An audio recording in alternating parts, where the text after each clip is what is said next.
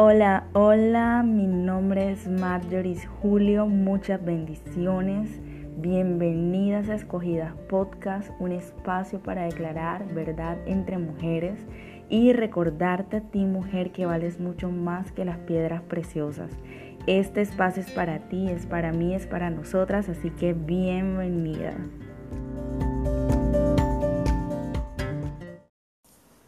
Hola, Escogidas, bendiciones. Quiero eh, darle gracias a cada una de ustedes por apoyar este contenido, por escucharlo, por seguirnos en nuestras redes sociales. Si es primera vez que estás escuchando este podcast, pues te animo a que también nos sigas en las redes sociales, en Instagram como escogidas punto pod y en Facebook como Escogidas. Estoy muy contenta de estar una vez más aquí con ustedes en un nuevo episodio, episodio el cual Dios ha venido inquietando en mi corazón todas estas semanas, todos estos días, a hablarlo y a poderles contar un poco de mi experiencia y cómo he podido eh, manejar este tema a la luz de la palabra de Dios y en la presencia del Señor. Por eso eh, le he colocado por título a este episodio, Controlando mis emociones. Quiero empezar pues eh, con un versículo bíblico que se encuentra en Proverbios cuatro veintitrés que habla acerca de la importancia de guardar nuestro corazón, de tomar la decisión de, de guardar esta área de nuestras emociones en el Señor, porque es importante saber que de nuestro corazón mana la vida. Y dice, sobre toda cosa guardada, guarda tu corazón porque de él mana la vida. Y quiero comenzar contándoles una anécdota, y es que de mi vida, una experiencia, como les dije, eh, hace mucho tiempo y durante mucho tiempo pensé que mis emociones eran la raíz de, todo mi pro- de todos mis problemas, las causantes de mis malas decisiones. Pensé de que mis emociones estaban mal, que eran mis enemigas, que debía eliminarlas de mi vida. Logré pensar que, que Dios no admitía las emociones en mí, ni en ninguno de nosotros, y que un cristiano verdadero no podía tener emociones. Fue una lucha interna que, que tuve durante mucho tiempo porque no sabía qué creer, si debía expresar cien por ciento mis emociones o si simplemente debía reprimirlas en un cien por ciento. Cuando se presentaban todos estos episodios de mis emociones, no sabía cómo llevarlas, qué manejo darles, no sabía qué hacer. Hasta que, pues, orando por mucho tiempo y leyendo la palabra de Dios, Dios trajo una respuesta a mi vida. Y fue tan clara la respuesta, y es que Eh, esto no lo has podido lograr porque lo has hecho en tus fuerzas. Y sí, realmente fue por mucho tiempo así. En mis fuerzas quería lograr dominar mis emociones, en mis fuerzas quería lograr reprimirlas, en mis fuerzas quería eh, creer que yo podía, ¿verdad?, dominarlas, eh, en mis fuerzas podía eh, decir que no, que sí, o saber qué, cuál emoción utilizar. Creía que era perfectamente madura para llevar a cabo todas mis emociones, la, o sea, la perfecta gestión de mis emociones, pero realmente no fue así. Me faltaba muchísimo por aprender en esto. Y por otro lado, eh, el, el, el verme en esa posición de negarme a mí misma, sentía de mis emociones, sentía que, que era muy hipócrita en, en negar esas emociones y en vivir. Por ejemplo, si me sentía feliz, pues negar la felicidad completa, o si me sentía muy triste, negar la tristeza por completo, porque yo creía que, que eh, eran malas. Comencé a etiquetar mis emociones de esta es buena, esta es mala, pero estudiando el tema me di cuenta de que no hay etiqueta moral para las emociones, simplemente son reacciones eh, biológicas de nuestro cuerpo. Va mucho más allá de manera física en nuestro cuerpo, y es algo que logré entender, que logré entender que, que, que Dios las colocó ahí, que hacen parte de mí, que hacen parte de mi naturaleza, que no puedo quitarlas por más que yo quiera. Entonces, cuando Dios dio esta respuesta a mi vida de eh, no has podido gestionarla porque lo has hecho en tus fuerzas, logré comprender entonces de que Dios sí había dado herramientas en Él, para que nosotras podamos tener una buena gestión, control de nuestras emociones.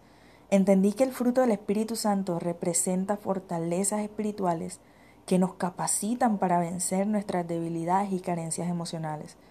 Él es el fruto del Espíritu Santo, el que Él nos ha dado para que podamos adquirir estabilidad, fortaleza y sanidad emocional, aún poder gobernarla según la voluntad de Dios y así poder guardar en completa paz y en, como un completo tesoro nuestro corazón. En Efesios cuatro veintiséis el apóstol Pablo dice: «Iraos, pero no pequéis, no se ponga el sol sobre vuestro enojo». Con este versículo entendí que el apóstol Pablo dice que el nuevo hombre, la nueva criatura, puede irarse pero no pecar. El nuevo hombre sabe cómo dejar ir su enojo. Y cuando yo pude entender esto, pues simplemente di muchas gracias a Dios, porque entendí: Señor, no es en mis fuerzas, es en tus fuerzas. Tú, por medio de el Espíritu Santo, puedes fortalecerte en mis debilidades y hacerme más que vencedora y más que victoriosa en mi área de las emociones, que muchas veces creí que se salían de control, estaban totalmente desestabilizadas. Y el apóstol Pablo distingue entre las emociones y los estados de ánimo.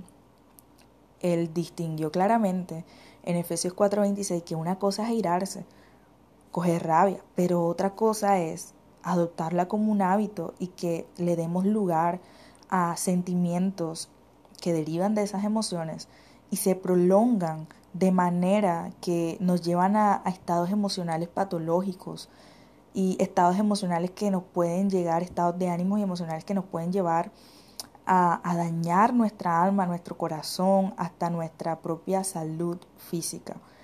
Las emociones en su expresión sana tienen un ciclo de vida corto. El funcionamiento de las emociones es de carácter transitorio y de ciclo limitado. Una vez su misión pues haya concluido, debería agotarse. Pero si me quedo, por ejemplo, co, pues cojo rabia, pero sigo pensando en la rabia y sigo dándole cabida a la rabia, pues eh, la ira va a hacerse crónica y perjudicial para mi vida. Y esto es lo que dice el apóstol Pablo y nos previene al decirnos: no se ponga el sol sobre vuestro enojo, es decir, coloca un límite corto de duración a tus emociones. Hebreos cuatro quince dice: porque no tenemos un sumo sacerdote que no pueda compadecerse de nuestras debilidades, sino uno que fue tentado en todo según nuestra semejanza, pero sin pecado. Jesús es nuestro mayor modelo de, de manejo y gestión efectiva de las emociones. Él experimentó todas las emociones que nosotros experimentamos a diario: enojo, alegría, miedo, tristeza. Él las experimentó absolutamente todas. Y si Él las experimentó y las sintió, porque yo debo negarme a mí misma a sentirlas o categorizarlas y etiquetarlas de malas y prohibirme a mí eh, se, eh, poderlas sentir y experimentar?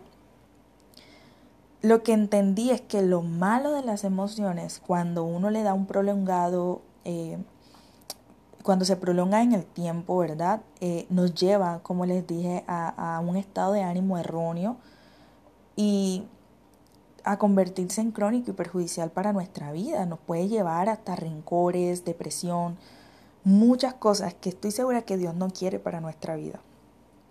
Además de que esas mismas emociones nos llevan a, a, a cometer obras y acciones malas que desagradan a Dios. Por eso, escogida, a través de este episodio, mi intención es darte claridad en esta verdad de tus emociones. No te sientas mal por tus emociones. No te condenes a ti misma por tus emociones. Simplemente eh, reconoce tus emociones, experimentalas, siéntelas, pero en las fuerzas del Señor Contrólalas. En las fuerzas del Señor, darles una buena gestión. En el conocimiento, en la fe, en la palabra, en la oración, en la búsqueda constante de la fuerza y la presencia del Señor, se puede adquirir una buena gestión de las emociones, porque es el Espíritu Santo quien nos dice que no nos ha dado Él un espíritu de cobardía y de temor, sino de amor, de poder y de dominio propio. Él, a través de la presencia del Espíritu Santo, nos ha dado el dominio propio, esa templanza, para poder darle una buena gestión a nuestras emociones. Por eso quiero que tengas hoy claro tres puntos. Primero, que no es en tus fuerzas, sino es en las de Dios. El tener claro que el Espíritu Santo es quien nos ayuda en nuestra debilidad. Segundo, pues, en alimentarte. Aliméntate en la oración y en la palabra. Coloca todas tus emociones eh, al Señor, entrégaselas y púlelas, fíltralas en la palabra del Señor, para que así nuestra naturaleza pueda menguar y Él pueda crecer en nosotros. Y este punto lleva al otro, y es que le des cabida al Espíritu Santo para que Él nos pueda transformar y hacer esas mujeres eh, que Él quiere que nosotras seamos. Además, quiero mencionarte algunos versículos en los que puedes meditar acerca de este tema. Eh, el primero, pues, fue el que te leí en Proverbios eh, cuatro veintitrés, que sobre toda cosa guardada, guarda tu corazón, porque de él mala, mana la vida.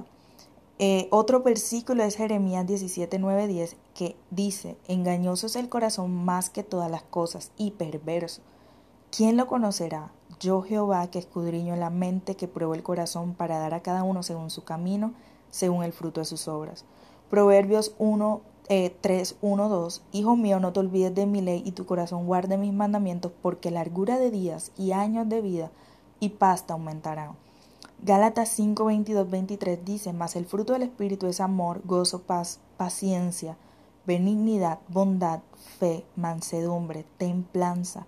Y dice: contra tales cosas no hay ley. Segunda de Corintios doce, nueve dice: y me ha dicho, bástate mi gracia, porque mi poder se perfecciona en la debilidad. Por tanto, de buena gana me gloriaré más bien en mis debilidades, para que repose sobre mí el poder de Cristo. Aleluya, gloria a Dios. Y también te dejo uno último, Salmo ciento diecinueve, del capítulo veinticinco, del versículo veinticinco al versículo treinta y dos. Y aquí el salmista dice: abatida hasta el polvo está mi alma, vivifícame según tu palabra, te ha manifestado mis caminos y me ha respondido. Enséñame tus estatutos, hazme entender el camino de tus mandamientos, para que yo medite en tus maravillas. Se deshace mi alma de ansiedad, susténtame según tu palabra. Aparta de mí el camino de la mentira, y en tu misericordia concédeme tu ley. Escogí el camino de la verdad, he puesto tus juicios delante de mí, me he apagado, apegado a tus testimonios. Oh Jehová, no me avergüences, porque el camino de tus mandamientos correré cuando ensanches mi corazón. Increíble. Quiero que puedas, en tu tiempo de intimidad, de oración, meditar en estos versículos, en la palabra de Dios, en la presencia del Señor, y que juntas podamos aprender de que eh, esa buena gestión, control y administración de nuestras emociones solamente la podemos encontrar en la presencia del Señor y en su palabra. Así que la invitación es hoy a que, si sientes que eh, tus emociones están fuera de control, puedas ir a la presencia del Señor y decirle: ayúdame, Señor, en mis emociones, te las entrego. Enséñame, como lo dice el salmista. Entonces, escogidas, esto ha sido todo por hoy.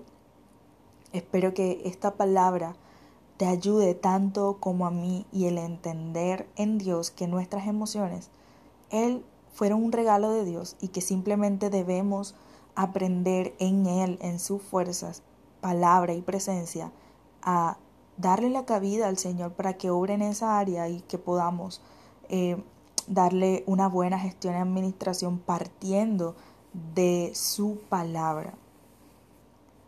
Bendiciones y vida eterna. Les amo mucho. Nos vemos en un próximo episodio.